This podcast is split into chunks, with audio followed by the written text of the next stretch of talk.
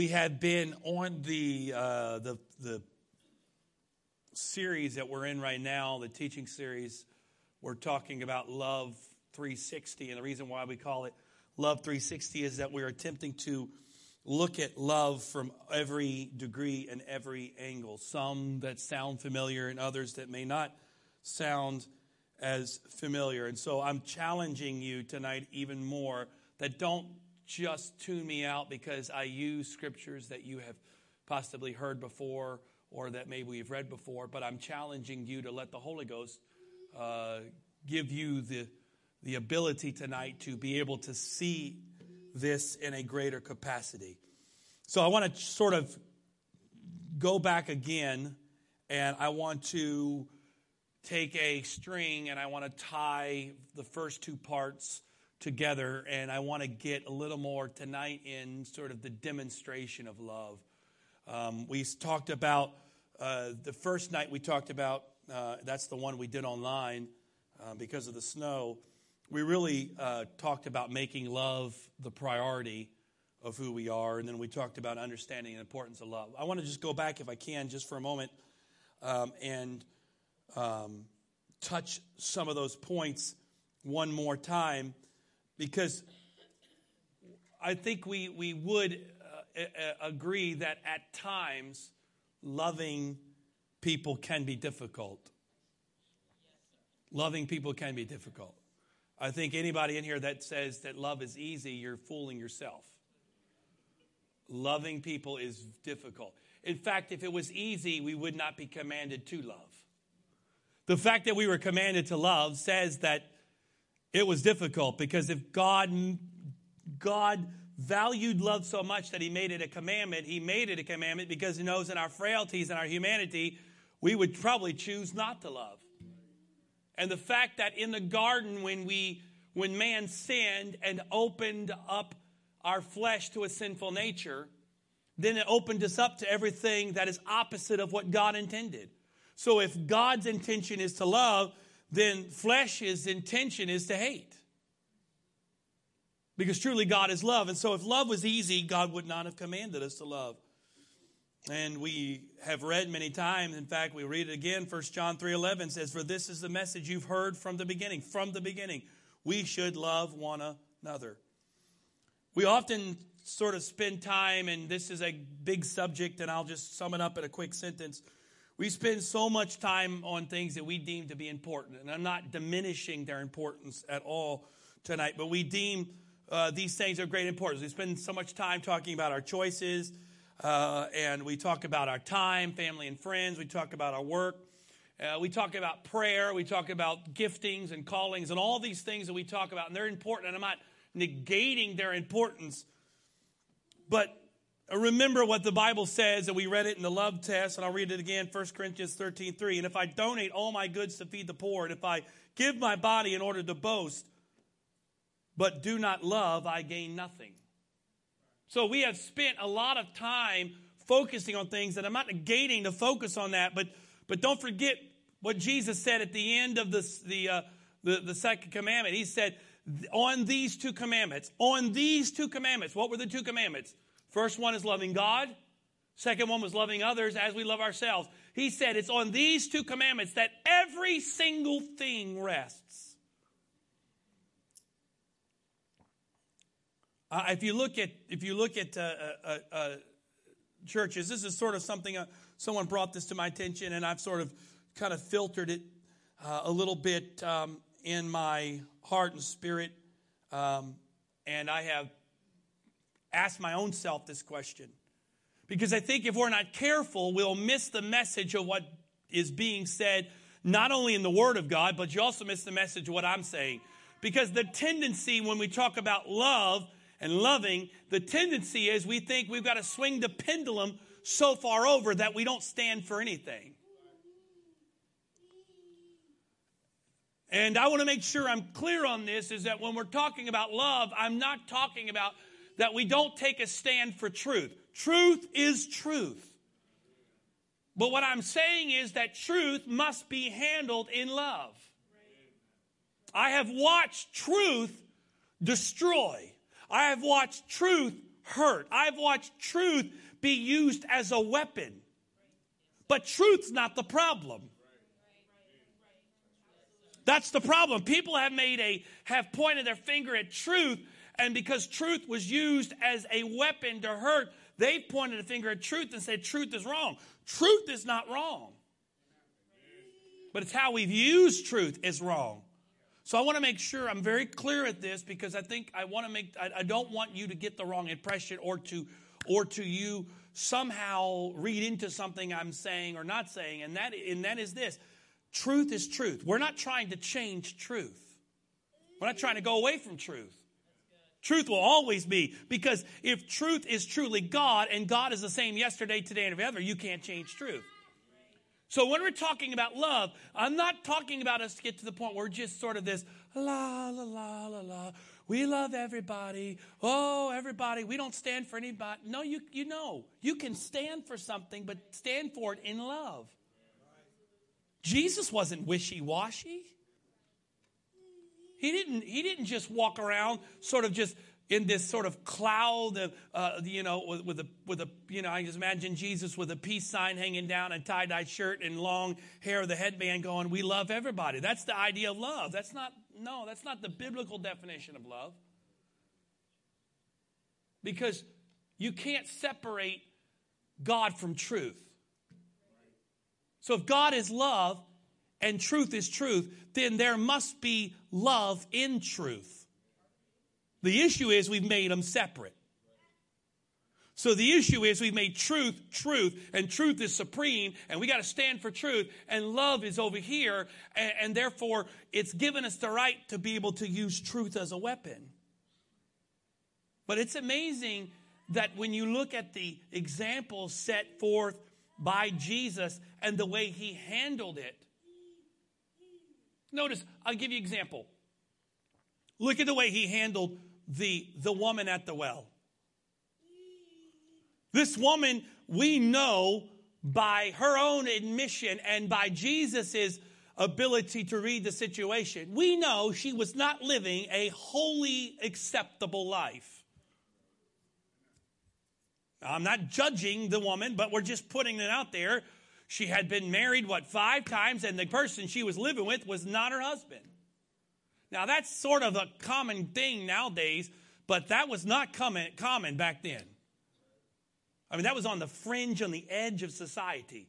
So that's where she was. Now, look at this. Jesus did not say to her, Oh, it's okay, you do whatever you want but he handled truth in love because he really talked about the truth. He said, If you drink from this water I will give you, you'll never thirst again.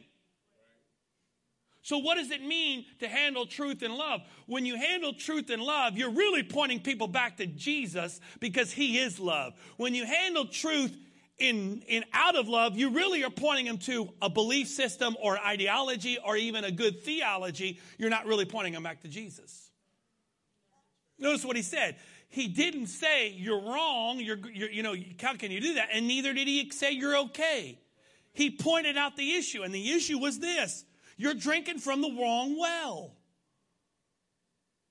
So I, I need to under, we need to understand this because some of you I think you, some have taken it and have kind of gone with it that way, and other you are sort of digging your, your heels in the ground, going, I'm not sure, well, you know, we, we go this way, I'm, I'm getting scared. No, those of you that have sort of taken it and gone 90 to nothing that way because, oh, we love, now we don't have to do anything. You're really revealing your heart, really. But those of you that are putting your foot in the ground because if we love, we, we let go of truth, you're not being true to the Word of God. So I think there's a balance here. So I want to make sure we understand that because I, for so many years we have we have prioritized giftings over character. We have prioritized someone who can prophesy but is a jerk. That's a good biblical word. I mean, I, you, someone may be able to prophesy and talk in tongues and, and lay it all out there, but that you wouldn't want to meet them on the street. So we've got to have a balance. We've got to understand that there's no way we can elevate or even assume to put on pedestals people because they walk around and they have some giftings. The giftings of God are without repentance. Giftings will not get you to heaven. In fact, they could send you to hell.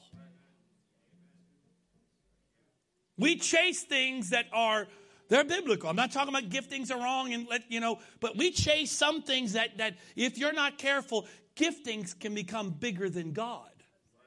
And there we elevate people. And look, you know, for years I've seen people who had great giftings, men and women, but they weren't they weren't godly people. And I'm not talking about your definition of godly. I'm talking a biblical definition of godly because they were not built in love. So Corinthians challenges us that. And so we have to understand that Jesus gave love a priority over all other virtues. Everything else Jesus talked about, he put it at the top of the list. Every thought, response, every act of goodwill must first pass through the fine filter of love, or it means nothing. It's not that we can't reach out and speak truth, but if that's truth is not passing through the filter of love, it's, it's a problem. You, you can still say to somebody that Jesus loves you and that sin is wrong, but you can do that through the filter of love. So it's not bringing condemnation, but bringing a pointing back to the forgiving power of Jesus Christ. So we have to stand that making love a priority. Uh, yesterday was Martin Luther King Jr. Day, and I came across this quote from uh, his, uh, I believe it was a speech or something, maybe he wrote, it was called Strength to Love. And in this, uh, Martin Luther King encouraged those that were there to realize this. He said this it's our responsibility as believers to discover the meaning of this command. And he was talking about the command to love. And he said it's our responsibility as believers to discover the meaning of this command and seek passionately to live it out in our daily lives. Thought that was powerful statement coming from a man who was dealing with so much hate. But he said it's our it's our duty, it's our calling as believers to understand fully what this means and to have a passion to live it out. So we understand that we have to make love a priority. The second thing is we understood that it's of great importance. Don't forget, we, we said it again, but going back to the first two commandments, and Jesus said, On this all of the law hangs. It would seem to me, if you look at it from sort of the perspective in which most of us would, you would think the logical explanation would be uh, that you would hang all of it on obedience. That the peg you build to hang all of this stuff would be the, the peg of obedience. But Jesus made the point that it was all hanging on the peg of love. And finally, when he said, and I love that sort of phrase that he used in John chapter 13, he said, I give you a new commandment. Really wasn't a new commandment at all. It was just a re, it was just a rewording of the original commandments he gave. Love one another just as I loved you, you must also love one another. So John repeats that. Paul goes on to tell us in Romans 13 love does no wrong to a neighbor. Love, therefore, is the fulfillment of the law. So we begin to see this picture that's being built of the, of the, the priority that Jesus put on love. And then also, not only the priority of love, but the importance of love. But I want to dig a little deeper tonight uh, because I want to move past sort of the, the, the theology of love, if you want to call it that. I think we've established enough scripture and enough understanding, and we could go deeper, but, but there comes a point in time where you go deep enough to make the point. I think we've understood and we've acknowledged the theology of love. So I want to get a little more in depth tonight with talking about sort of the nature, the distinguishing nature of love, and then sort of wrap it up here at the end with some uh, practical examples of love and how we live out love. we're really good. I, I mentioned this last week when we are talking about sort of uh, re examining what it means to uh, be a mature believer. And so uh, we're really good at making things really in depth and complicated. And it sounds wonderful. The problem is, you have no idea how to apply that. One of the encouraging things, uh, it, has been many, many have said this, but it's always great when you get to hear it again from a fresh, fresh perspective. Uh, Sunday, my wife and I had an opportunity to go and hang out with the with the Lanham small group. And the Lanham small group, small group is composed of uh, mostly a group of Filipinos that have been around since the late 90s. Brother uh, Ed, Sister Tess, and others have been around for a long time. And so we were talking with them and, and just being able to share with them, and they were talking and sharing things with us. And, and they said it, all of them said it, and it was really encouraging because they've been around a long time. They said, One thing we love about what's happening is, is that whatever we're being taught, whatever is being done, it's really easy to be able to take that and apply it the next day. And I, and I, don't mean that to say that we can't get into the depths of the Word of God. I, I, I love to study the Word of God. I love to just drill down into some deep stuff and to kind of get into sort sort of the, the, the far reaches of some things about the Word of God. And that's all great and wonderful. But if nothing can be applied, what really does it profit you? If, you, if we can understand the mysteries of God, but we can't understand the practicality of love, we're really not going to affect anybody. And I said it last week. I think a lot of us are about 3,000 scriptures overweight spiritually because we digest so much information spiritually to the depths, but then there's no application to that. So then what do we do? So if we can understand that there's some distinguishing nature of love and and to understand that Jesus used these distinguishing characteristics and hopefully we'll get into this a little later in the practical parts of love but the distinguishing characteristic of of his followers, his disciples, the true mark of discipleship that he wanted the distinguishing characteristics to be would to be love. And, and we see it now today that you know, we, we, you can wear a WWJD bracelet, and you can wear a I Love Jesus t shirt, and you can wear a cross around your neck, but that doesn't distinguish who you are more than love.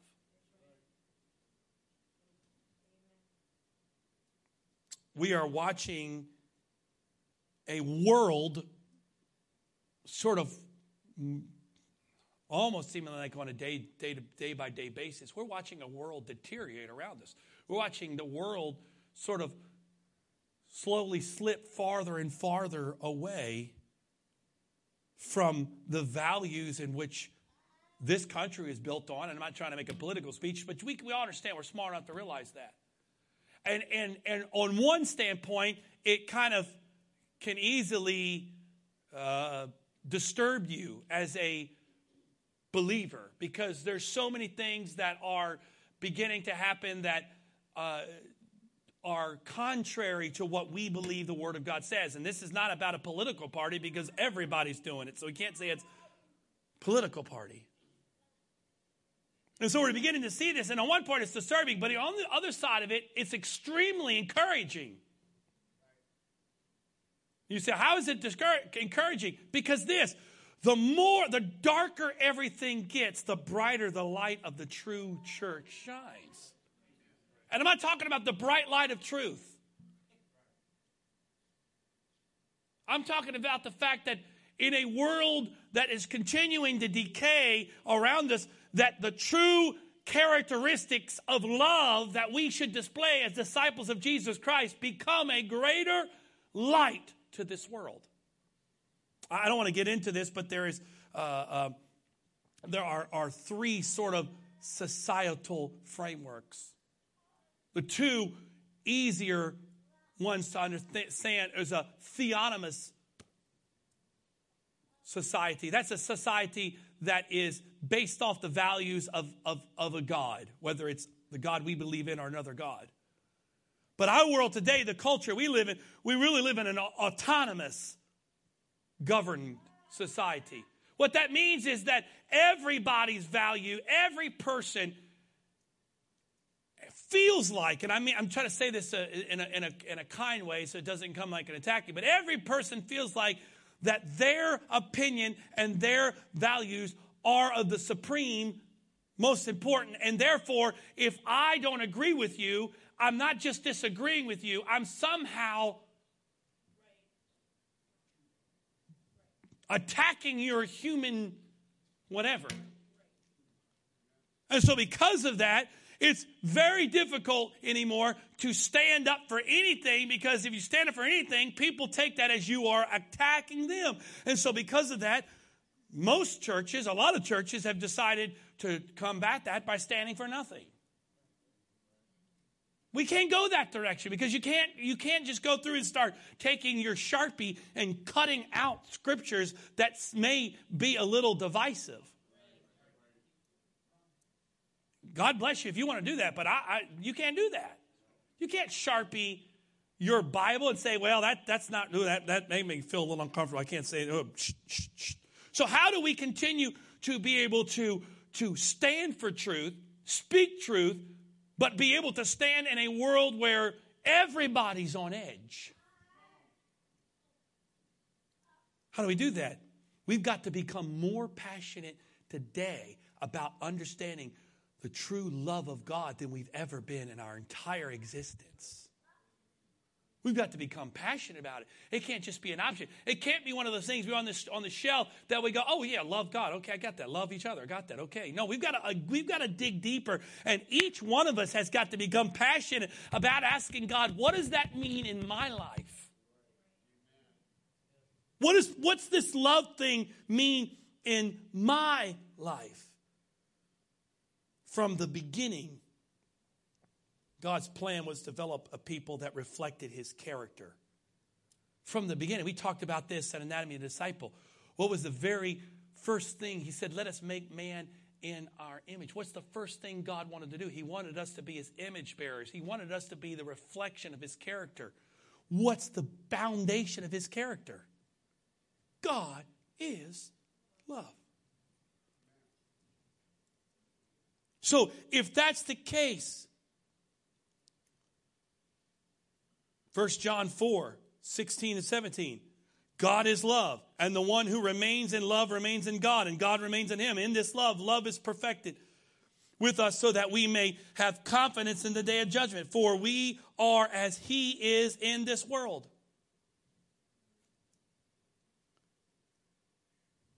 The best way for us to show the world who we are is to be a group of people passionate about love. The greatest advertisement we can show to the world is not the way we worship. How good we are at preaching, how good we are at singing, how good we are and what we look like. That's not the way we advertise to the world. The greatest advertisement we can be to the world is to show that we are a people that are passionate about love, loving Him and loving each other. If we would become a body focused on those two things, to love Him first and foremost, that is our greatest priority, is to love God. If you're going to love God, You've got to seek to know him. If you're going to seek to know him, you're going to seek to follow his will. The problem is, everybody wants to follow God, but nobody wants to know him, and certainly nobody wants to do his will. If you love somebody, you should desire to know them. And if you know them, you should desire what it is to please them. So when we say we love God, what backs that up? And I'm not knocking anybody, but I come across people on the street all the time. Oh, I love Jesus. Okay, great. I thought Sister, we were talking to Sister Doolin and our small group leaders follow up, and I loved her uh, explanation of one of the ways she broke down uh, message several weeks ago to uh, her group. It was great. She she told her group, she goes, "I know Tom Hanks." She said, "I know everything about him. I know his movies. I know his, who he's married to. I know his kids. I I mean, you, you know about his ups and downs. You know, I mean, you can go online and find out how much money he makes, where he went to school. You can even go, I mean, years ago we were in California. We went by and saw the gate to his house. I know Tom Hanks. But no one here thinks I really know Tom Hanks. I know him.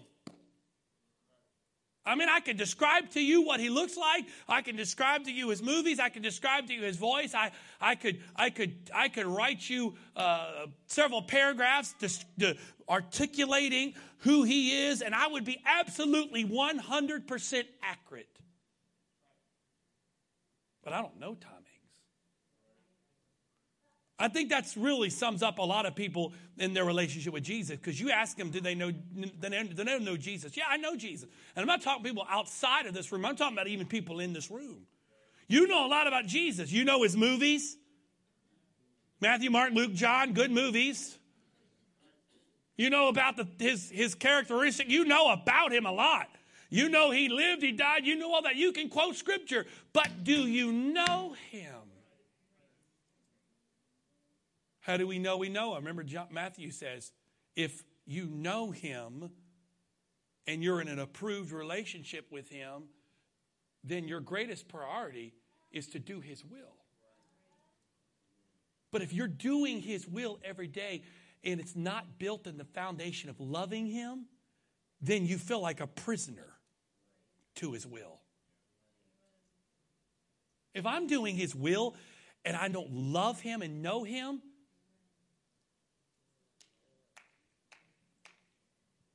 I'm going to say this, and, and woo, I'm about to. I know I hate. Sometimes I hate when it's being streamed because I can't deny. I'll just say it. A lot of times we've talked about things in a way where we've had people leave and mimic the behavior of what's being taught, but we haven't pointed them to the foundation of why the behavior is necessary. So, therefore, if you do that, then you really become legalistic. Legalism is not because you stand for things and you believe in the right or wrong of things. That's not legalism. Legalism when you remove the foundation of love out of things and you're doing them because that you have to do them.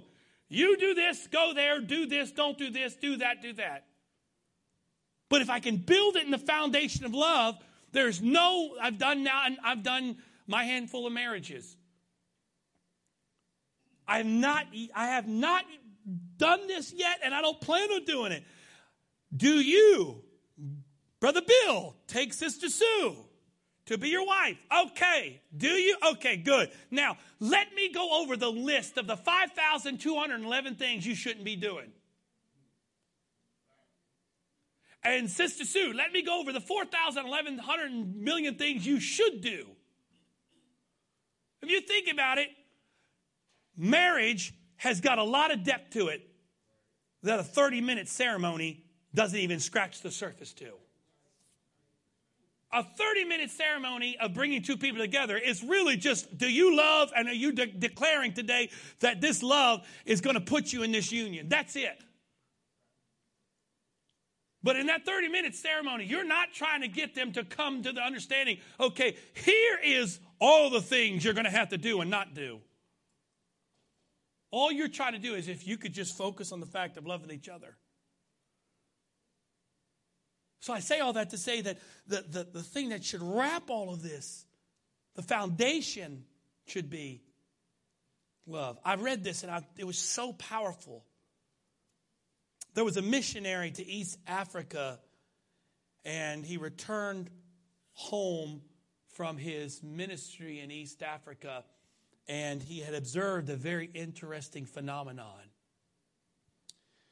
He said he noticed how repeatedly large groups of, of Africans would pass government run clinics, government sponsored clinics, to travel miles and miles out of their way to come to where he was.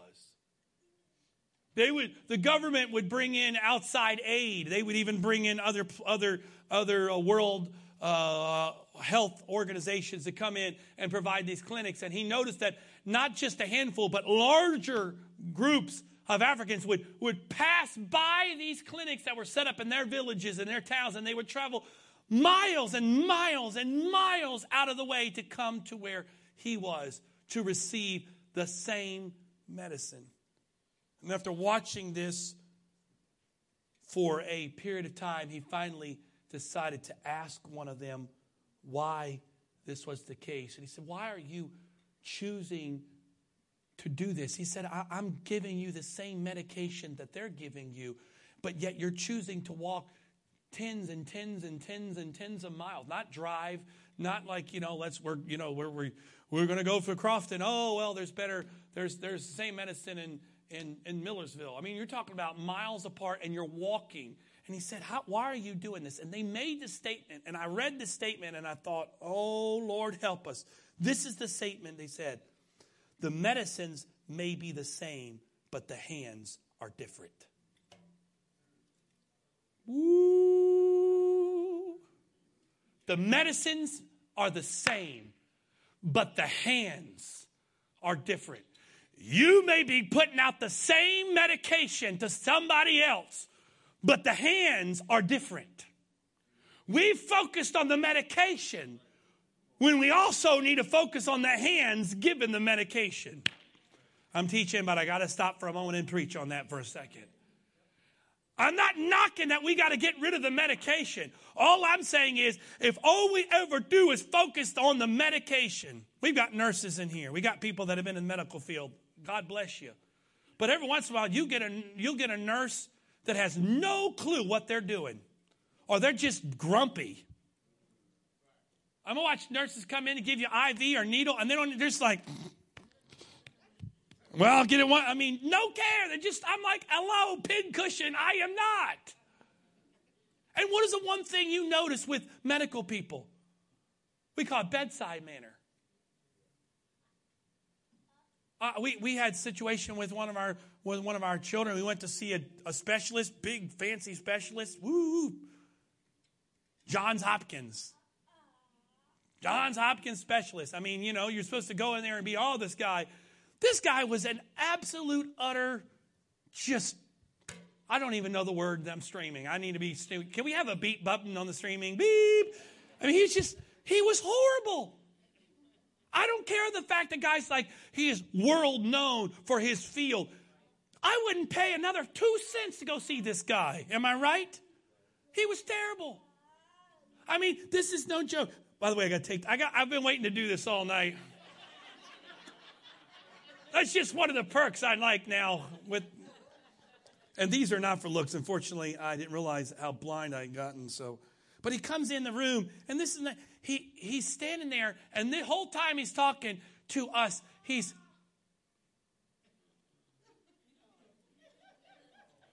Am I I am telling the truth.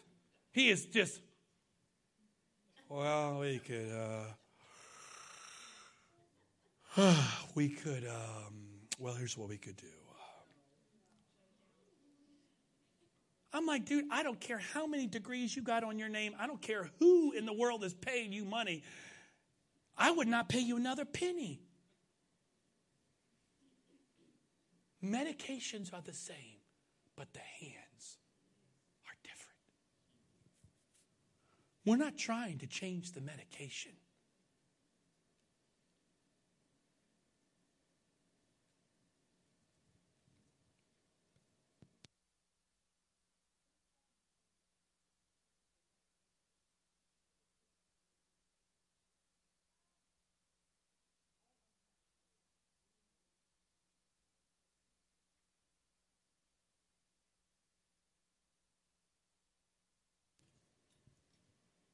Medications are the same, but the hands are different. So let's look at sort of some demonstrations of the virtues of love. How, okay, we got all this love thing. So, no, all right, tell me how am I supposed to demonstrate love? Let's get into this a little bit. How can we practice love? How can we demonstrate love? Well, the first thing we begin to understand when we begin to really peel back the layer of what were some of the characteristics of love, the first thing that jumps out of, uh, at us when we look at it is this number one, love values the other person. Loves let, let, let's, let's, let's, time, time, let's pull back for a second. I put this in my notes. I want to make sure you understand it because I think it's, it's important. Let's don't confuse biblical love with modern counterfeits of love. Because nowadays we counterfeit love with lust. We, we counter love with sentimentalism. We even counter love with sort of gratification. And all those things, some of those things are good, other things, but but here's the part about love that we find in scripture is that while love is warm, while love is wonderful and love can be that warm feeling, love is not always a feeling. If you're listening to me tonight and you're taking some mental notes, that's the first thing I want you to kind of mentally put in your in your brain tonight. The medicines are the same, but the hands are different. That's one. Number two, right underneath that, I want you to put in your mind love is not, all, it's not always about a feeling. In fact, according to the Bible, love is primarily an active interest in the well being of another person. And love acts for the benefit of others. God loved us not because we had something to offer him, but rather because he had something to offer us. What did he say? For God so loved the world that he gave his only begotten Son, that everyone who believes in him should not perish but have eternal life. God's love for us was demonstrated by the mercy and the grace that he gave us. So, the first characteristic that we see in love, the demonstration of love, is that, that love values the other person. The second one that we see is love is vulnerable to the other person. It's really hard to love somebody without making yourself vulnerable to that person. That's why the Bible talks about to love your brother, you first must what? Love who? Love yourself. But the problem with that is love isn't selfish. So that kind of seems like, wait a minute, I'm supposed to love others, but I'm first off to love myself. Doesn't that seem a little self serving that I'm supposed to be here doing this? Because really, if you look at this, love is at the top of the food chain. I mean, loving myself is at the top of the food chain because look at this. Watch me in here. I'm supposed to love God with all my heart, soul, long, and strength. I'm supposed to love others as myself, but I can't love God who I haven't seen if I can't love my brother who I have seen, but I can't love my brother I don't love myself. So I put all that together. Loving myself allows me to love others, which is the demonstration that I truly love God. So if I can't love myself, I can't even start the process. So why do you think God spends so much time under your hood tinkering with your engine? You think God is just trying to make you into the perfect person? No, He's trying to get you to the point where you can get healed enough to be vulnerable because you can't love without being vulnerable. And broken people don't like to be vulnerable.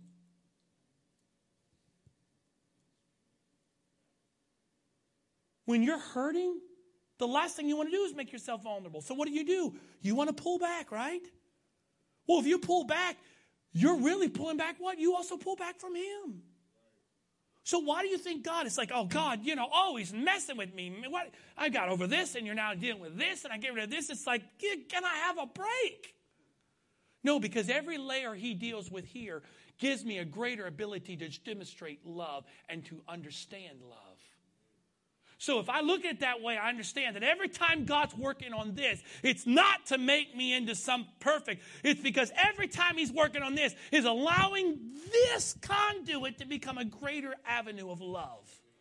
Now, if that's the case, it's saying, Lord, keep working on me. Because the greater He works on me, the more I can demonstrate love. It's not so we can, we can walk around like we're some perfect, got it all together people. It's because if I can get deeper and getting this healed and getting my broken places mended, then I can be more vulnerable, which allows me to go deeper in love. Because love is vulnerable. What does that mean? It means this love opens up its life to another person. It's more than sentimental feelings. Love breaks down barriers and it exposes the heart. Think about this. Think about Jesus, okay? Jesus is the greatest demonstration of the love of God. We understand that God's love was so great, his greatest demonstration was to robe himself in flesh to demonstrate that love. But in demonstrating that love, he made himself the most vulnerable. So, in order to demonstrate his love to the max, he had to take his vulnerability to the max. So, he wanted to show you and I how much he loved us. So, to make that point across, he took himself to the edges of vulnerability that God could go, that God would subject himself to flesh and become a man. There's no greater way for the God of this world to demonstrate love than to wrap himself in flesh, for the Creator to become the creation. There was no greater way for him to demonstrate that than him to take his deity and wrap it in humanity. And even to that point, that he came into his own, and his own received him not. Think about the level of, of love that, that expresses to you and me. And then on top of that, he that would have been good enough, but then he took that love even further to the max that he put himself in the greatest vulnerable position, and that's the vulnerability of the cross, hanging there naked, broken, shattered. When people were looking at him saying, If you're truly the Son of God, if you're really who you say you are, call, get yourself down off this cross. But his vulnerability produced the greatest demonstration of love, and that was Calvary. The vulnerability of the blood of Jesus flowing down that tree that day and puddling at the foot of that cross as soldiers gambled for his robe. That's the greatest demonstration of the vulnerability of God Himself, but that was the greatest demonstration in all of history. It's the greatest demonstration. To love is to be vulnerable. Loving any, love anything, and your heart will certainly be wrung and possibly broken. This is C.S. Lewis. If you want to make sure of keeping your heart intact, you must give your heart to no one. Wrap it carefully with hobbies and little luxuries. Avoid all entanglements. Lock it up in a safe. In the casket or coffin of your selfishness. But in that casket, safe, dark, motionless, airless, it will change. It won't be broken. Instead, it will become unbreakable, impenetrable, and unredeemable. Think about that. To love is to be vulnerable. Love anything, and your heart will certainly be wrong and possibly broken. If you want to make sure you keep your heart intact, don't give it to anyone.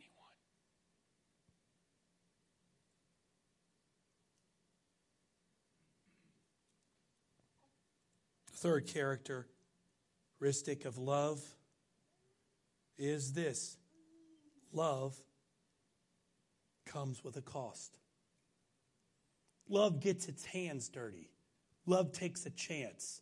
Love goes out on a limb. Love takes a gamble. Love makes a statement and leaves a legacy. It does the unexpected, it does the surprising, it does the stirring, It performs acts that steal the heart and leave an impression on the soul.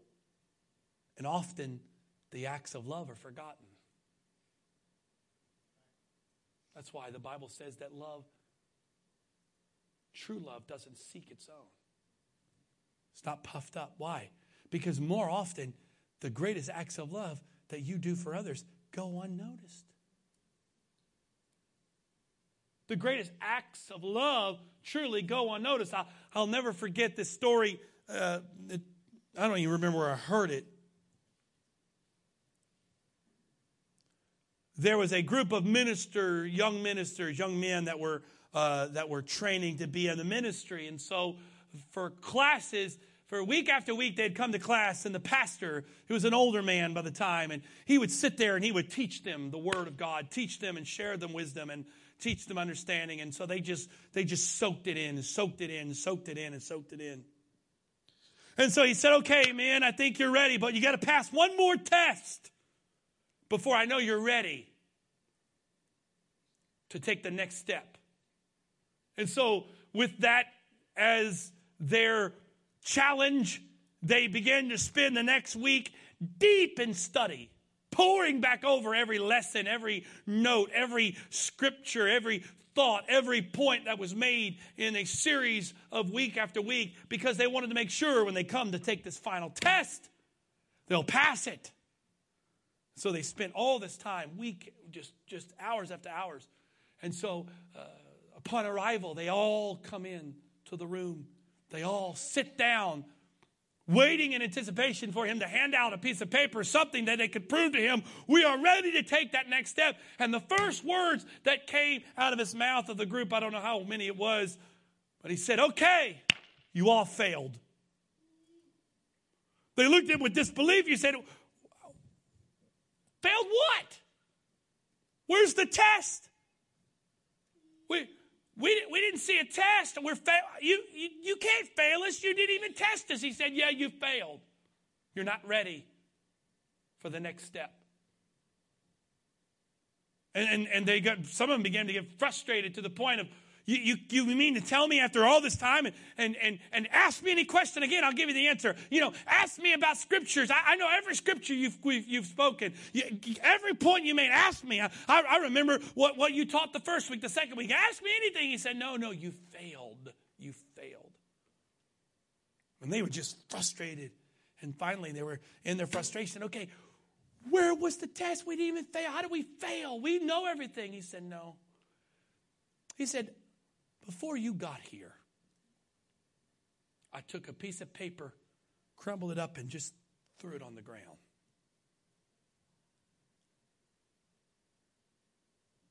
And every one of you that walked in here, I watched. I watched every one of you walk in here so focused on your world that you didn't even stop to notice what was happening in the world around you. And every one of you walked by that piece of paper and no one bothered to pick it up and put it right in here next to the trash that I'd stuck five feet away.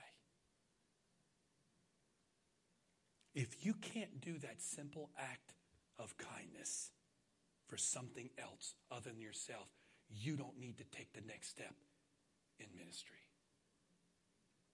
Everybody got silent. Everybody knew. And they all walked out learning a very valuable lesson. I don't care how much you know. I don't care how much you can spit out from your years of Bible study. If you can't even do simple acts of love and kindness, all of that is worthless. But you know the problem is? Those aren't going to be the things, Sister Owens, that's going to get you put up front on Sundays more than likely, it's not even things people notice. It's not even the things that are going to get you any accolades. You're not going to get. You're not going to rise up the, the, the rung of stardom in the church, and everybody's going to look at you and go, "Man, they are so spiritual." And more than likely, you're going to do things, and nobody's ever going to know you did them. But they're the greatest acts of love that you can do. They're the greatest tests of love that you can do. I wonder if we became a body of people that were willing to love others at any cost, even to our own vulnerability. And understanding that love does cost. So let's look at some practical things here in the last 15, 20 minutes or so. I'm going to go through these little bit of a lists um, one by one here and talk about them individually, but they sort of tie in to this. We talked about, again, the priority of love. We've talked about sort of the, uh, the idea of the importance of love. And we've gotten a little bit into sort of the distinguishing natures of love and the virtues of love. Love is vulnerable. Love is, love is valuing the other person. Love is a cost. But let's talk about love a little more practical. First of all, love, loving people can require extraordinary effort, but doesn't require extraordinary giftings.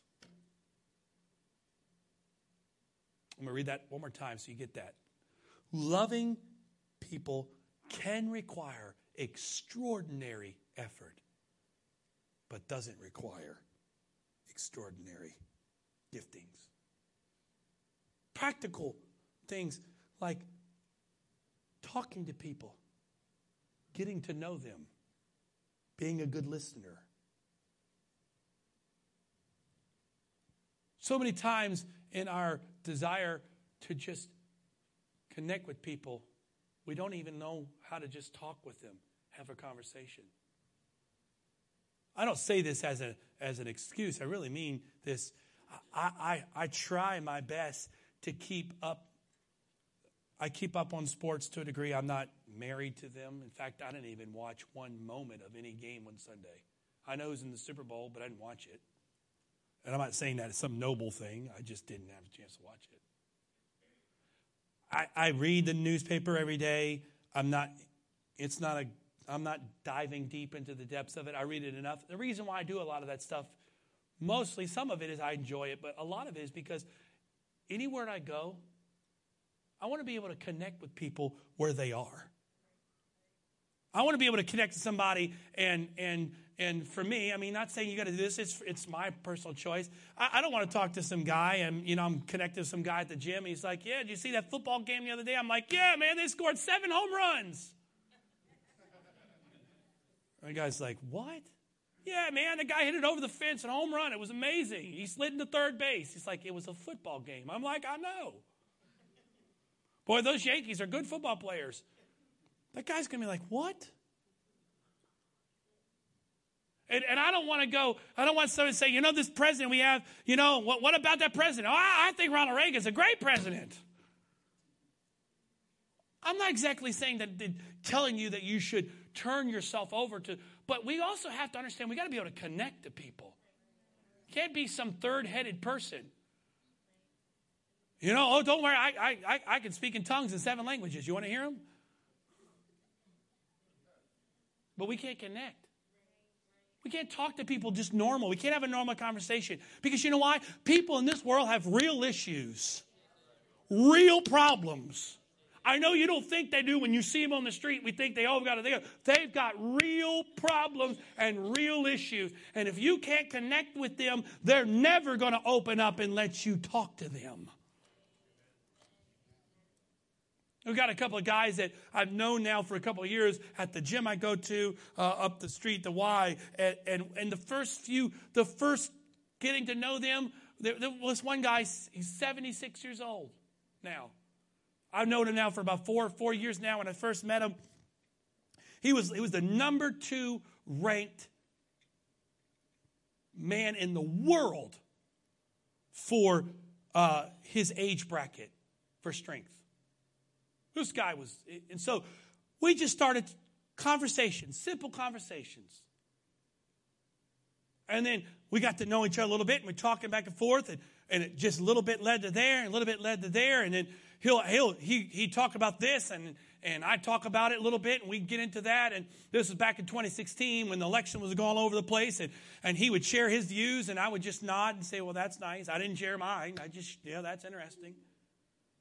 And we got to connect, and he, he I, I guess he thought I was a good listener, and we, he got to, you know, and one day he said, So what do you do? And I said, Well, I'm a pastor. Oh, really? And then he said, Well, you know, I'm, I, he said, he said, That's great. I'm a Catholic. And I said, Boy, that's sad. You're going straight to hell. I didn't say that. I'm like, That's awesome.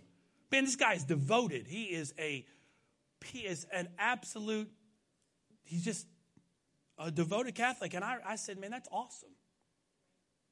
And so every once in a while, I'd go, I'd come in, and, and the first thing I'd ask if I see him is, How was Mass? You can't say that. That's, that's, no, I wanted to know. He's like, It was great. Our, our, uh, our, our, priest gave a great, what's that, a homily? What do they call it? Homily? They gave a great homily. I'm like, What did he talk about? Oh, he talked about this. I said, That's awesome. And a couple weeks later, into that, he'd say, I'd say, Hey, how was Mass? Oh, it was good. What did the priest talk about? What was the, he goes, What'd you talk about? I'm like, Okay. All right. So I'd say, Well, you know, today we talked about, you know, this, love that. So then, after a little while longer, I mean, this is months now. I'm not talking about a couple days. I'm talking, this is a month, months and months and months and months chipping away at it. Rome wasn't built in a day, right? We got just one brick at a time. And then finally, I'd come in. He wouldn't even, I, he didn't, he wouldn't even give me the chance anymore to ask him how was Mass. Hey, what'd you talk about Sunday? And I'd be sitting there and I'd be giving, my wife was in, she'd tell you, I'd be giving sermons to these guys right there. I'm not even working out. I'm just, the same thing I'm talking Sunday morning, I'm laying it out to them. And then by the time it's done, he's like, he'd get me an audience. Hey, you guys got to come here and listen to this guy. He got some good stuff. And next thing I have four or five guys and I'm giving a sermon right there in the middle of the gym. You know why I started? Because I was just willing to connect with them where they were without trying to feel the pressure that I've got to win them to Jesus because if I don't win them, I'm not I'm not going to not going have any fruit. I just was connecting to them on a human level. I went in there the other day. I didn't see him in a while. He's getting a little older now, and um, he's had some health problems, and he's not as able to come in as much. And so I hadn't seen him in a while. And we were in the other day, and I, I, I came across him, and um, I hadn't seen him probably a couple months. And he came out, he said, Joel, man, where have you been? So I was talking to him, and, and his and the other guy was there, and, and they've taken me up. They were just they're really good guys, and they've taken me up to the, the Basilica in Baltimore, and they and they took me. And they, he said he told me one day he's like I, he said you ever been to Basilica in Baltimore? I'm like no. He said you got to come to mass up there, and you, he said you got to meet the priest. He said I know the I know the head priest up there. He's got to meet you. So here I go right up there to Mass, 12 o'clock on a Friday. And he looked at me, he said, Hey, uh, he, he, he, turned to me when, when Mass started. He goes, uh, You don't have to participate if you want to. He said, You, you just sit there. I said, No, I'll, I had no clue what I was doing. I had no clue. But I stood and stood in that. and Because you know what? I've watched people come in our, in, our, in our gatherings, and they're looking around going, what am, and I, I, I, I, finally felt what they felt. I mean, we're over there. We know when to clap. We know when to stand. And we got our own little system of things. And uh, so I'm like, well, you know what? I can't encourage them to do it if I don't try it. So guess what? I stood. I didn't take the wafer. I did stop. I didn't stop short because something he did tell me I, I wasn't qualified for the wafer, but that's okay. But I did everything else. And the reason I did that, and, and you know what? By doing that, impressed him more than if I'd have sat there with my arms folded going, Well, I'm here. I don't agree with any of this, but I'm here and this is not what the Bible teaches. I just said, you know what, this is great. He was so, he loved that. And it was done. He's like, we got to go meet the priest. I went and met the priest. And we talked. The head priest of the Basilica of Baltimore, I'm talking to this. I would have never imagined four years ago I met this guy that I would have been talking to the head priest of Basilica of Baltimore. This is a, I mean, this guy's not low on the totem pole. And after a while, the priest said, Well, hey, I can't do it. But he said, I've arranged with you a private tour. Would you like to go on it? I'm like, Yeah. So I go on a private tour. It was amazing. And all that came from just a connection that was made. And I was in there the other day. So, make a long story short, I was in there the other day and he hadn't seen me in a while. And he said, Hey, Joel, how's it at? How, how's it going? I said, It was good. He said, How was Christmas? I said, It was good. I said, We went out of town with my family. uh, I said my dad uh, had this sort of bucket list deal to take the family for Christmas, and we all got together and uh, went to Christmas together. And I said it was my wife and I, and my brother and his wife, and his kids, and my dad and his and, and, and my mom, and we just had a good time. He goes, "Everybody's married in your family?" I said, "Yeah." So how long has everyone married? He said, Well, I'm 17 years. I said, My brother, I think he's 25, 26 years, something like that, 27. My parents are 51. He said, Joel, why do you think you guys have had such success with marriage? He said, and, and I realized it hit me. His daughter now lives with him. She's had a horrible situation. And so instead of getting on this soapbox about marriage, I talked about the love of God. How the love of God works. And he sat there. And I'm not, by the time it was done, my wife walked by. There must have been four guys standing around there talking about it. Now, is any one of those guys coming on Antioch West? No. Will they ever? I don't know. And you know what? I don't really care. Some sow, some water, God gives the increase. I may just be the sower. I don't have to worry about who the water is. God didn't tell me to be the water. I'm just the sower. And I'm not the one giving the increase. So I don't have to stress about, oh, oh, oh, they're not, they're not coming to Sunday morning and, they haven't. God hasn't told me to invite them, but we're supposed to invite everybody to the church. No, we're supposed to be led of the Spirit. But aren't we supposed to lead people to, to invite them to church? If God's telling us to do that, great. But I'm just trying to connect with them and share Jesus with them. I'm sowing. Trust me, God's more interested in saving that man than I could ever be. And I think he proved it by going to the cross. So, this leads into point number two. I kind of already talked about a little bit is start small and push through the awkwardness. I think sometimes we, we sort of uh, diminish small talk. But sometimes you got to start somewhere. And the problem is, in the church world especially, we kind of have our own verbiage. Hey, how you doing? I'm doing great. And and you know God's good and it's small talk, but just cover. Because really, honestly, we know that, hey, most of the time, that person's asking us how to do it, they're not really wanting to know how we're doing. They're just being kind. But the first moment someone really starts to show you that they're actually genuinely caring how you're doing, all of a sudden now the tables turn. But you know what? If someone's struggling, you're not going to go beat their door down in one day. And you got people in this world that have had their doors shut so long that the hinges are rusted. I, I years ago, I was in, um, I got 10, but give me 10 more minutes here. Years ago, I w- went to the country of Kyrgyzstan. Probably the worst experience of my travel life.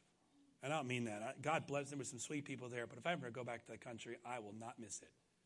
The first night we get there, and it was just my brother and I, and the missionary wasn't there, and so he sent us to this apartment complex that was straight out of the Soviet Union, Brother Mallory. I mean, the KGB were outside the door. And the, this is, my, my, my, brother can verify it.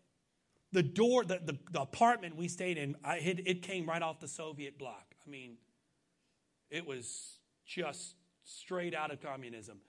It had seven padlocks, seven deadbolts on the door. Seven.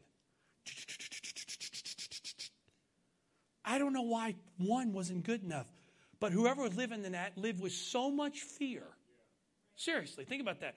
They had so much fear of who was on the outside and wanting to be protected. They had seven deadbolts on their door. If you were trying to get in that house and it was all locked and you knocked on the door, you wouldn't hear. you would hear, one minute, please.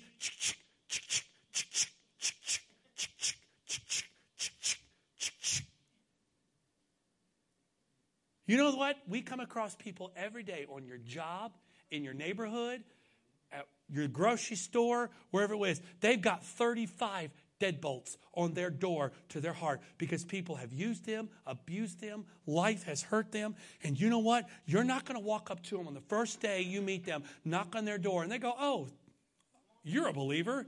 Let me unlock every one of these and let you in. And some of those people, they may not unlock one, but every couple of months.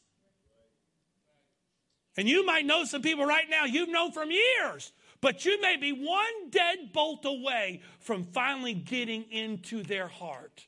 Boy, I feel the Holy Ghost on that. I'm telling you. Some of you like, well, I've known these people for years and, I, and we have a great relationship, but, but hasn't gone anywhere. Don't forget, baby, you might be a deadbolt number 34 after 34 deadbolts, and you might be one deadbolt away from walking into work tomorrow and say, how you doing? And they're going, can I really talk to you?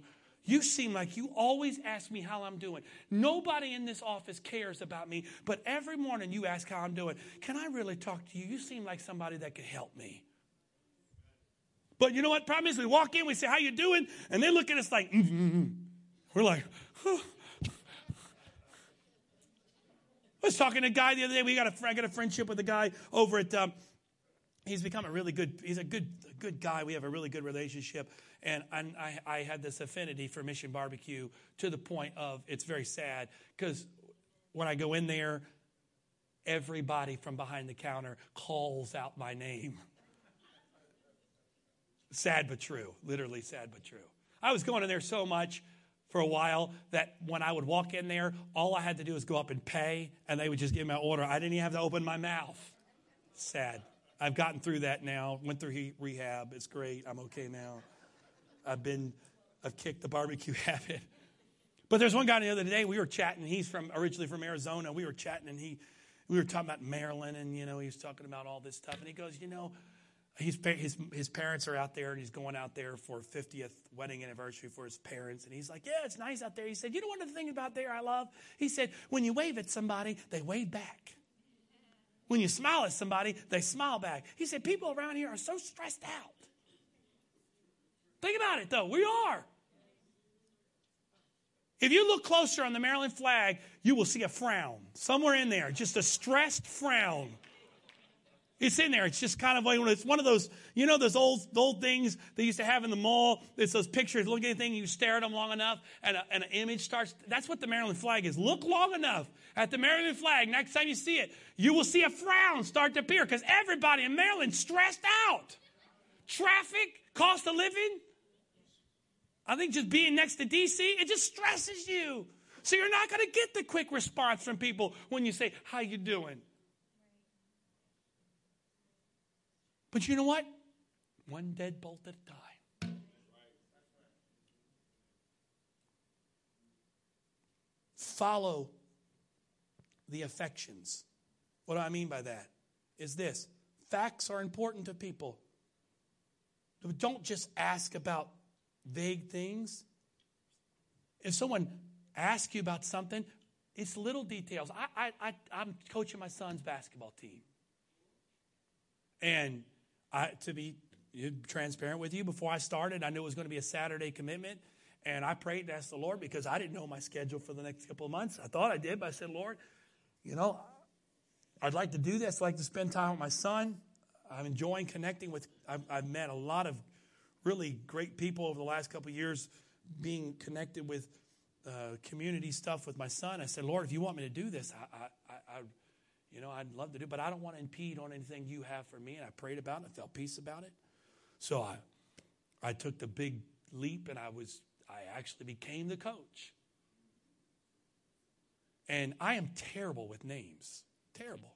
Horrible. Horrible with names. And I went in there the first day, and you got 11 seven year olds.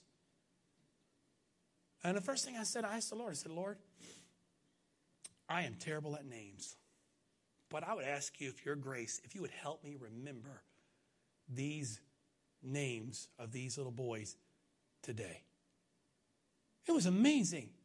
within about 30 minutes, I know every one of those boys' names. And here's why I say that was important.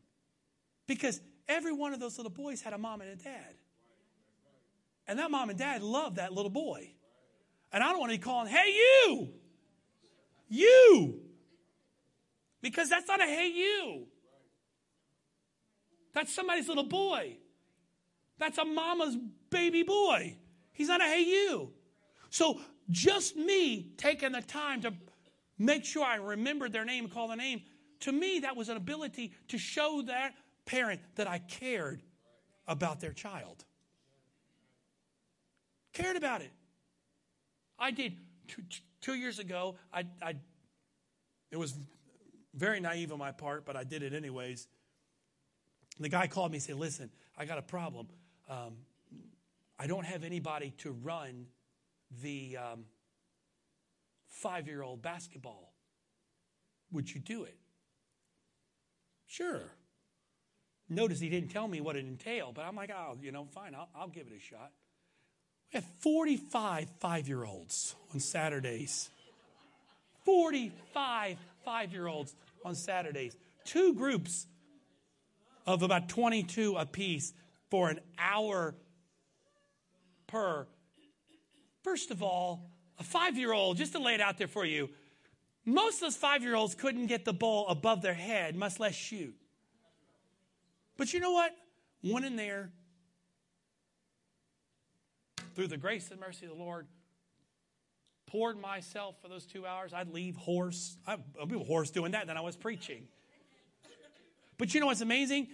My wife will tell you, we got to meet so many people doing that. I got to connect with so many people. We get to see people and see them at the grocery store. Even today, there are little boys grown up to be going, "Hey, Mr. Joel." That was two years ago, three years ago. Now, still in the grocery store, meet seeing parents. Hey, you know what, man? That was still my kid still talks about that. That's those things were things that we never thought were that important. But here's the problem they're not religious, but they're spiritual. Ooh. We see, they're not religious, but they're spiritual. I'm not, I'm not, I'm not stuttering here. They're not religious, but they're spiritual.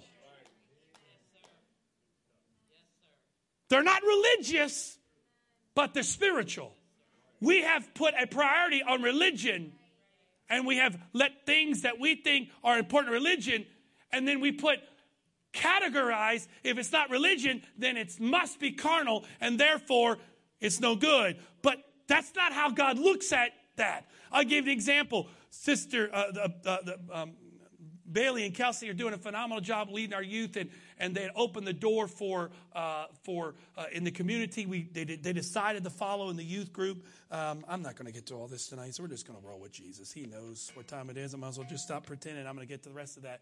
So they decided that uh, uh they, they were, they were going to follow the template of Antioch West, and they, they wanted to break the youth into small groups every other week. And so they did it in, in, in Bailey's home. She was so gracious to be willing to open up her home to a bunch of teenagers, which was brave in and of itself. And so um, they started doing that. I don't know how it happened. I, I, don't remember the story. Sorry, Bailey. I don't know how it all happened. But somehow, somebody or somehow there was a connection, either invite somewhere where the some girls in the neighborhood heard about it, started coming. And when they first started coming, I remember the conversation. My wife I was there. My wife was having with Bailey, and, and, and Bailey was a little bit, and I don't mean this funny, but she was kind of like a little stressed because she said, you know, the problem is they're coming and, and they're so raw. I mean, these girls are dealing with some stuff, man. Stuff. It's like legit stuff. I mean, it's not like, you know, they're worried about, you know, homework. These are, they're dealing with some just, whoo, big boy stuff at their age. I don't, I don't want to even go into it because I, I, don't want to, if, if they ever get connected here, I don't want to embarrass them, but they're dealing with some big boy issues at home. I mean, just stuff. And so Bailey was saying, you know, come and, and you know, you can't just go into the depths of things with them. And she goes, You know what? All we're doing, it's not real spiritual. We're just playing games. And immediately the Lord spoke to my wife. Whoa, wait a minute. That is spiritual. Oh, wait a minute. You, did you just say playing games is spiritual? You can't say that. It's supposed to be spiritual, is defined by how many hours you've spent speaking in tongues and laying hands. But for those girls, that was spiritual. See, the problem with this is now we're going to take this and now we're going to say, well, see, I'm home playing video games. This is spiritual. I'm not talking about that. You got to understand, this is being led of the Spirit. All of a sudden now, every guy is going to go out and buy a PlayStation. I don't need this is spiritual. Hallelujah. Praise God. Seven hours on PlayStation. I'm just lost in the Spirit. Not quite. But for that particular situation, that was spiritual. I believe, call me crazy, that's okay. I believe by participating, I'm not putting it above God, I'm not putting it above ministry. I prayed and asked God, did He want me involved in it? I followed the will of God, the peace of God. I didn't just say, well, you know what, I've watched it. Let's be honest, let's just, we've seen it happen. Some people put their kids' priorities above God. So I'm not justifying now where, well, you know what, I can't come to anything anymore because I'm going to go with my child for sports and I can't do anything anymore because Brother Wright said that that was a spiritual endeavor. I'm not talking about that. I'm talking about you got to be you got to be careful here. You got to follow the Holy Ghost. This is where this is where people are getting in trouble because now they take in principles that are based in following the Holy Ghost and following the will of God, and they, they use those to mask their unsubmission and their own carnality. So we got to keep this one in context. But I believe every Saturday that I go to those to coach my son's basketball team that I'm doing it spiritually. Because I don't know what parent I'm connecting to. I don't know what little boy and little girl that I'm connecting to. I don't know where that relationship's going to lead to. Right now, we have through my through my son's involvement of sports, and I'm not trying to say we all should go get in sports within context here. But through my son's involvement with sports, we right now have have made some just awesome connections. My wife and I have made a connection with a couple with, with a son in the area that just it's a step, incremental step, and then we've got another connection with a with a man when we joined the baseball last year. He was just in the middle of a divorce, and we just we we, we every every day we we came out the baseball. We just said, "Hey man, how's it going?" There were days it was rough, man. You could see it. It was rough. It was difficult. I saw him maybe, I don't know, three months ago, about then, and uh, it was well after baseball season. It's, it was in the cold. And I, I saw him out and about, and I, I, said, hey, man, how you doing? He said, I'm okay. I said, uh, so how's life? He said, well, it's tough right now. He, he said, it's official. It's gone through. I said, man, I'm sorry for that. He goes, hey, you know, maybe after the holidays or something, you think we just get together and our, our boys can hang out? He said, you know, your son was such a, a good, good kid, and I would love my boys to just hang out, and we could just hang out and just. Well, you can, but we're gonna. Can we pray? We can. We can hang out as long as we come to. I didn't say any of that. I don't know where it's going to go. Again, uh, be careful what I'm saying, what I'm not saying. I'm not talking about all of a sudden now we just go, we give over to our flesh because now we're really going to be spiritual, right? We're always going to just. No. I'm talking about being led of the Spirit. Be careful what we label now because some people are going to take what I'm saying tonight and they're going to use this as a cover to, to unleash their carnality. I'm not saying that. But I'm using the Jesus model that when he called down Zacchaeus from the tree, the first thing he said is, Let's go hang out at your house. First thing.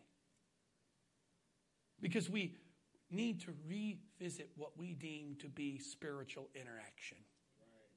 Because if we're, we're showing the characteristics of love of Jesus Christ, then every encounter we have is spiritual. Because we're demonstrating the love of Jesus Christ. So we'll get into the next part next week. And I was trying to wrap up next week, and maybe the Lord knew because there's some more stuff to dig into. But we're complicating this so much. I keep saying it, it goes back to just something very simple simply Jesus. What are we talking about Sunday mornings? We're talking about what? Connecting to Him. If I'm connecting to Him, I'm connecting to the source of love.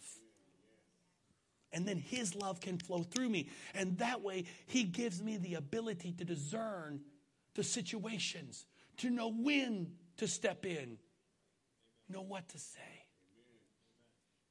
how to say it.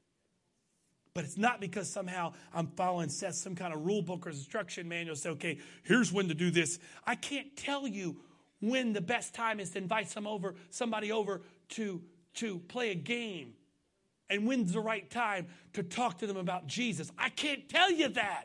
Because why? Because every person's an individual. So that's the problem. I can't break that down for you.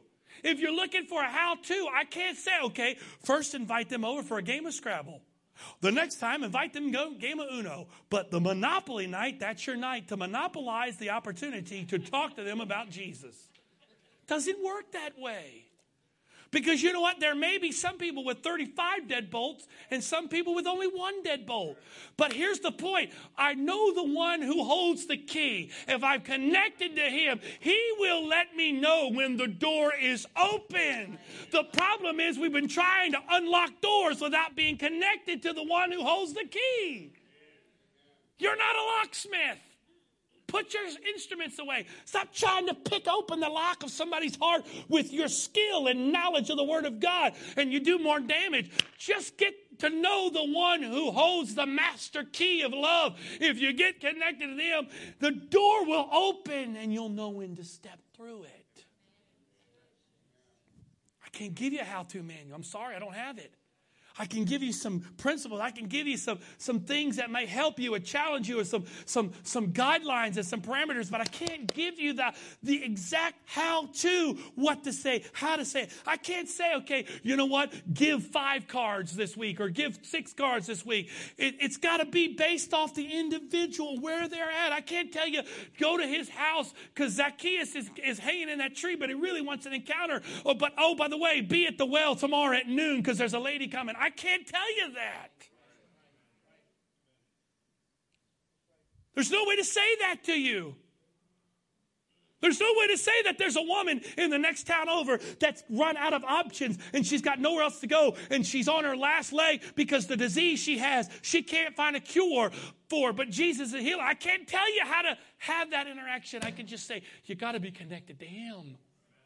And if you're connected to Him, He will lead and guide you. And He will let you demonstrate love the way He wants that love to be demonstrated to that person. But there's no how to guide to that.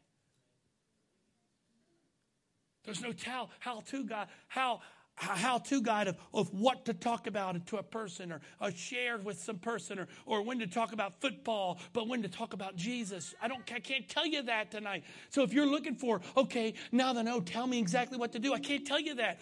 I just got to say, listen, this all goes back to one thing we've been talking about that's the most important. We got to connect to Him. We got to walk with Him. Not on Sundays, but every day of the week because he's the one that ultimately will tell you when. It will come from in here. It won't come from here. It comes from in here. He tells you, and you're sensitive to when that door opens. So before we leave here and we get all into the mechanics of, okay, we got to love, start small. I can't, you're going to go tomorrow, and you're going to blow it because you're talking about the mechanics. In the end, Say, God, I want to love you, and I want to love others with your love. Help me to walk in that love. Help me to demonstrate that love. Show me how to love. And He will direct your paths. It won't come from the pulpit. It won't be a how to guide. I don't know the people in your neighborhood. I don't know the people in your job. I don't know the people in your life. I can't tell you their problems or situations where they are. I can't tell the mess they're in. All I know is this people are hurting, people are messed up. They need love. But everybody speaks differently of what matters to them in love. Some, it might be a card. Others will get that card and go, Really? They won't even read it. So if you think you can find the, the secret ingredient that's going to lock every door, no. No. So why, before we leave out of here and you decide to start trying to figure this thing out, don't do it. Go back to Him. Say, God, you said love was important. You said you are love. And you told me to love others. As the most important characteristic. Show me how to do that.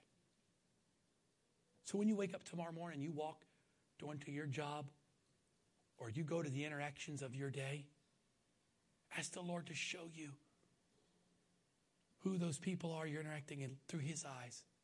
Came in a situation, I finished with this, I'm done. Came across a situation, my wife was telling me just some things the Lord's been dealing with her about. And we were in a situation not too long ago where we were interacting with a couple. It was a same sex couple. And she said, You know what, Joel? When I was there interacting with them,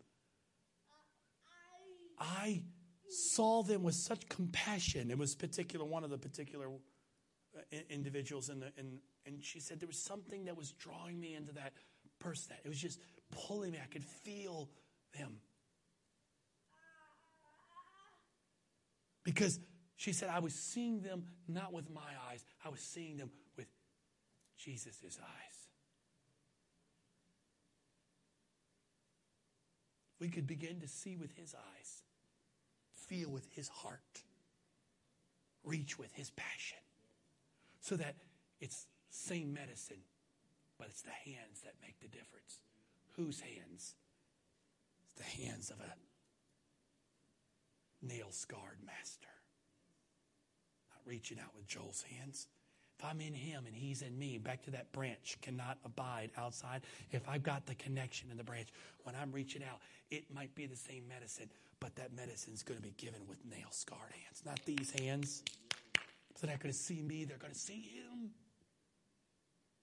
Lord, you are so desperate for us to understand and know this.